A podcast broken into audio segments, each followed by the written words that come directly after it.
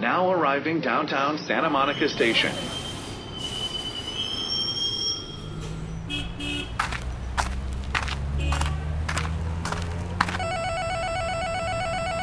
Hey, Adam.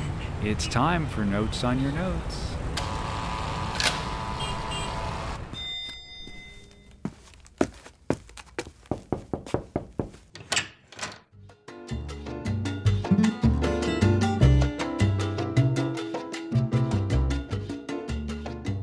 I'm Adam Lesser. And I'm Joshua Townsend Zellner. Welcome to Notes on Your Notes, a podcast about the creative process and storytelling. Oh, Adam, you found the best joke.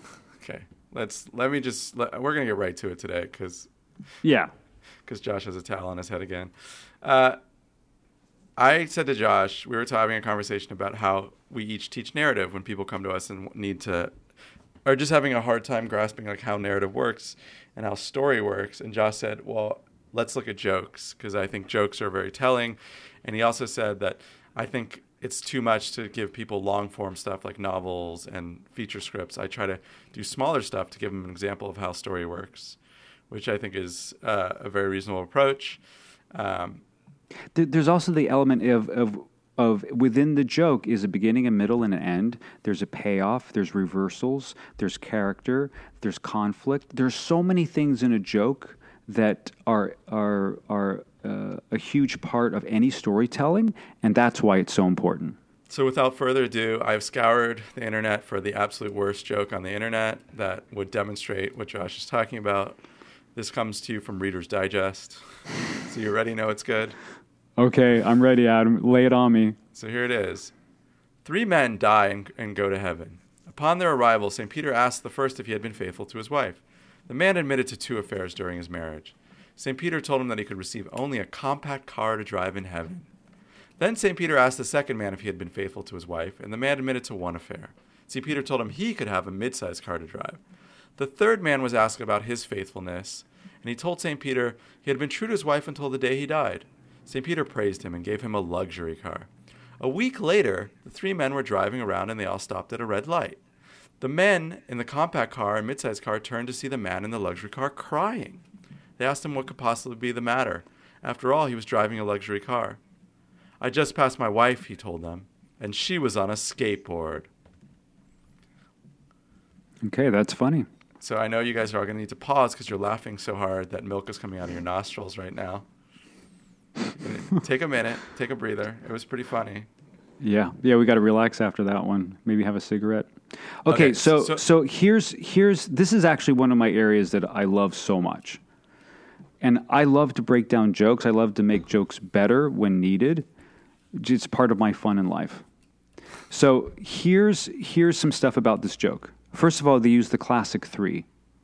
Two is never funny. You have to have three. There's always one, two payoff, right? So three, an odd number is always going to give you more humor. F- second of all, three people come to the pearly gates. So now we know there's going to be one, two payoff, right? What's the subject? What subject matter do they use? Infidelity. Sex, right? Infidelity, sex, right? Which has to do with secrets. And in our culture, we don't talk about sex, we don't talk about our secrets. So already, it's already loaded. And then on top of that, you're at the pearly gates, which is religion. Religion and sex is already at, at odds with each other. So it's fantastic, right? Mm-hmm. Then they set up their. This is this is one of the best ways to make any joke like just horrible because I'm going to dissect it right now. So then they do this other thing, which is they set it. They set in motion the logic of this joke, and the logic of this joke is that how many sex partners is in relationship to what kind of car you're going to drive in heaven. Right. So the first one is I had. I'm making this up. I had ten. So then you get you get you know a, a Kia. I had two. Okay, so now you get like a Toyota. I only had one my whole life. Okay, you get a Tesla. So that's the logic. And that's so important in the in the story because it, it goes one, two, three. Now we accept the premise or the logic of this story, of this joke. Do, do, you, do you see that? Yeah, I would also. I'm going to say one other thing, which you may or may mm-hmm. not like, which is that mm-hmm. what's also occurring there from a story perspective is that mm-hmm. the characters are moving closer to the eventual desired place a little bit. So if you think about a character going through a story, particularly a feature script, during that middle 60 minutes of the movie, mm-hmm. like we're seeing incremental shifts of them getting closer to some ideal, which may or may not be the true place they want to go to or not, because we're going to have a mm-hmm. reversal in this joke. Mm-hmm. But Right. that's the trajectory of the way narrative typically works. Yeah, you're absolutely right. But we yes, you're absolutely right. And we can see we can see the progression. That's the important part. Because if if the first person who had 10 sex partners got a you know, a small car and the guy who had 5 partners had a medium car, then logic says the one who only had one would have the best car. And if for any reason you you disturb that logic, in, in other words, if you gave the person who only had one sex partner his whole entire life a um, a toaster or a car, I'm sorry, or, or a house, then it wouldn't fit the logic Right. because because that logic is about to get upended in, in the payoff. So it has to be very clear in this world. So then they go to the next part, which is a week later, you know, all three meet up. And then the first two should be in pain, and the third one should be, uh, sorry, the, the, the one with the small and the medium car should be in pain, and the person with the best car should be happy. But that's where the reversal comes yes. That's right? right. And so that's what creates the concern, and that's what creates the hook. Otherwise, we don't have a hook. There's no anomaly here. This is a key part in the story. So go ahead and put it into a longer form and, and, and see where you see that. Well, I mean, I guess I would say is like yes, like this is this is the baseline for reversals in so many movies. Like the character shifts at the end, and that the world they thought they were living in is not the world they're living in, right? So, mm-hmm. I mean, I I agree that there's a lot you can learn about setup and reversal from a joke. There's always a mm-hmm. punchline, you know. Mm-hmm. I agree 100%. And like um, and there's sort of like a beginning, you know, and even there's an there's also like a world before, right? There's just the marriage lives before we're in the scene we're in, right? Like mm-hmm, they had mm-hmm. so many, you know, infidelities in their life and now we're and then even the wife who is on the skateboard, she had a life before this joke, right? Yeah, yeah, but we haven't we haven't hit the skateboard yet because that's that's another beat. That's a, that's another chunk. Well, I'm I'm I'm, I'm following the form of the joke because we don't we don't know that yet. We just know there's an anomaly, and the Right. anomaly is that the guy in the luxury car is crying. What? How is that possible? He should be the happiest of the three. Right. Yeah, and that's the beat we're at is that they're at a stoplight now, and the guy who's crying, and then he tells him the payoff, which is, "I saw my wife. She's on a skateboard." I saw my li- I saw my wife uh, yesterday, right? Again, I, I'm I'm breaking it way down. I saw my wife yesterday. Period. Full stop. Still no joke, but that's a reference point, meaning that she just passed away too. And here comes the logic of the joke. She was on a skateboard Right. and we extrapolate all the information that we've just had from this joke of if the person who had 10 sex partners has a Kia and she has a, uh, has a skateboard, oh no, that's the joke. So it confirms the logic of the joke.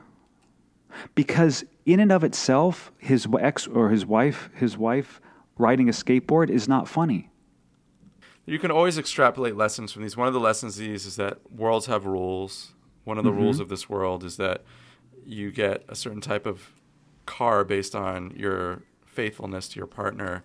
Yeah. And worlds have rules in films and in fact when we, we get an, we get irritated when characters break the rules and don't have a consequence because it, it doesn't make sense to us as an audience Right. because we have certain expectations of how characters should behave the mm-hmm. same way this so you know we expect st peter to only give out certain types of cars to certain types of people based on their their faithfulness if Yeah. st peter stops doing that then the, the joke stops making sense Exactly. we see sometimes people in films do this and it irritates us as an audience um, So but I, want to go.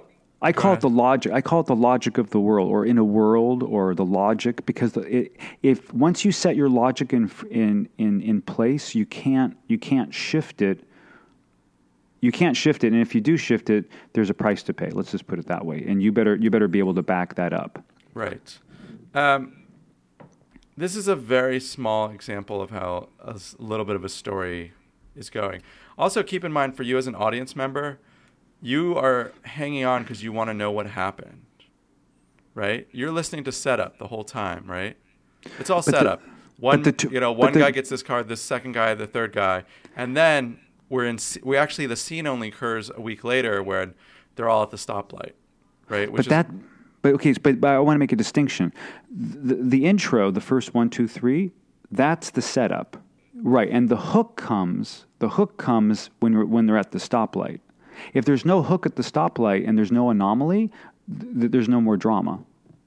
Right. And, uh, you know, things have to, and this is like things have to unexpectedly happen in the scene, which is what Yes. happens here, Yes. which is the basis of good storytelling. Something unexpected happens, but yet, but also makes sense to the audience. yes. And this only makes sense once we hear the punchline. And the other thing that is a very deep, deep part of this joke is a cultural bias towards men in relationship to them being more promiscuous in a committed long term marriage relationship. In other words, this joke wouldn't pay off in the same way if it was reversed. If the wife came to it and said, I only had, you know, no partners except my primary, and then the husband was seen on a skateboard later. Joke wouldn't work. So it's actually exposing a long term held uh, predisposition or prejudice that a cultural holds in relationship to the expectations.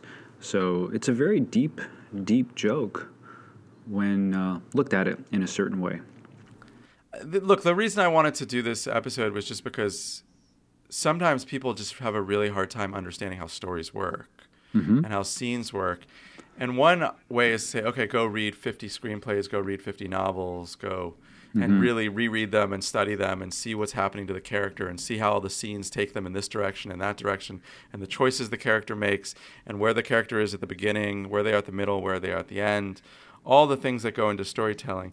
But it can be overwhelming sometimes looking at long form, particularly if you're just starting. So Josh said, well, the smallest form I ask people to look at is jokes. Mm-hmm. And so that's one way to look. I think the other way that we've talked about is short fiction, for sure, short story, even novella, uh, short film, Mm-hmm. Yeah.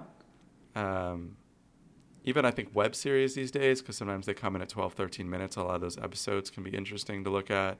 Mm-hmm. But something that seems manageable where you can sort of be like, oh, whom, what's the character I'm engaged with? What's happening to them over the course of this, you know, 10, 15 minutes that I'm giving them my attention? Mm-hmm. And what can I learn about how a story works from that engagement? Yeah, and if you can start recognizing it in any form that you're watching or enjoying, you can then replicate it. If you can't recognize it, you can't replicate it. Yes. And I think that's a little bit of also a nod to like rather than reading just volume, lots of different stuff, Mm-hmm. I think there's a value in picking something you like and looking at it again and again and looking at it multiple times, even taking notes on it. Um, and also things that are the kind of work you would like to do. You know, don't pick something because someone else tells you it's good. Choose something that mm-hmm. is like a story you love doing and then take it apart and see what happened. Because it's your sensibility you're developing for storytelling. Adam, that is stellar advice. And super helpful. It really is because in school, in classic school, regular school, they force feed you these these things that you should like or that are classics and therefore blah blah blah. And if you go after what you just said, there's more passion, there's more excitement. Yeah. And sometimes it can be hard because you're like dissecting things that you love that you didn't actually want to be analytical about. Mm-hmm. You just wanted to enjoy them. But at the mm-hmm. same time, it's helpful, I think, to slow it down and see okay, like what is engaging about this character? Like what are where's the detail here? What is the first choice this character has to make? What what you know, and how does that move the story in another direction? See, that's why we did an episode of, with cacao farming because it doesn't, or cacao bar making. It doesn't make a difference what it is. Is if you enjoy something and you love it, like I enjoy cacao bars, you know, eighty to hundred percent organic. Um, you know, and you guys can s- send me small samples. It's not a big deal. Um, or if you enjoy music or if you enjoy storytelling or whatever it is you enjoy going to films you can enjoy it as someone who just enjoys it and be done with it and you don't have to do this deep dive work into it however if you want to be in this world and you want to produce your own cacao bars or you want to produce your own plays or your own feature films or your own ted talk or whatever it is you need to go deep and you need to find out like what's under the hood how does this work and that's that's what I feel like, Adam. That's what I feel like ultimately we're offering here. Yeah, and sometimes I agree. I 100%. And sometimes when I'm working with someone, I actually have to give them sort of writing structure training, for lack of a better word. I have to show them how like a dialogue setup would work in a scene, mm-hmm. and how we create suspense, and how we wait for s- something to be paid off in a scene. And so let's work through this scene. But it's actually it's actually working on that micro level of just that page of working through that scene that pulls someone into a process that they can then figure out how a story works Uh, you know, uh, it's called moment to moment reality. And the moment to moment reality must be carved out because by the time you take your step back and look at the whole scene, you can actually track it. But that tracking, people go, oh, that was a beautiful scene. But if you're into the work that we're into, you only get to that beautiful scene by going through the moment to moment reality and make sure making sure that everything tracks and everything's interconnected and interconnected both to the scene but also to the larger through line of the entire piece. Right. That's and, absolutely and, true. and and and and on top of that, this is and this is where I like to go. That's all of life. Because people think, oh, oh my God, I'm going to be working at this job for the next 20 years. It's like, mm, you don't know that. Yeah all you all I know is this moment to moment reality and yes that moment to moment reality could lead me to working at a job for 20 years but it's it's it's it's played out it's lived in a moment to moment reality excellent excellent I love it Joshua uh, thank you so much this has been notes on your notes I got to go smoke a cigarette now. Josh is going to go smoke a cigarette before he goes to Hollyhock and uh, you can go to Facebook and Instagram to get all the updates. I'm sure Josh will be posting from Hollyhock. And uh, you can rate us on the iTunes store. That's always helpful. The music on today's show is courtesy of Kevin MacLeod, and the sound editing design is courtesy of me. We'll talk to you next week.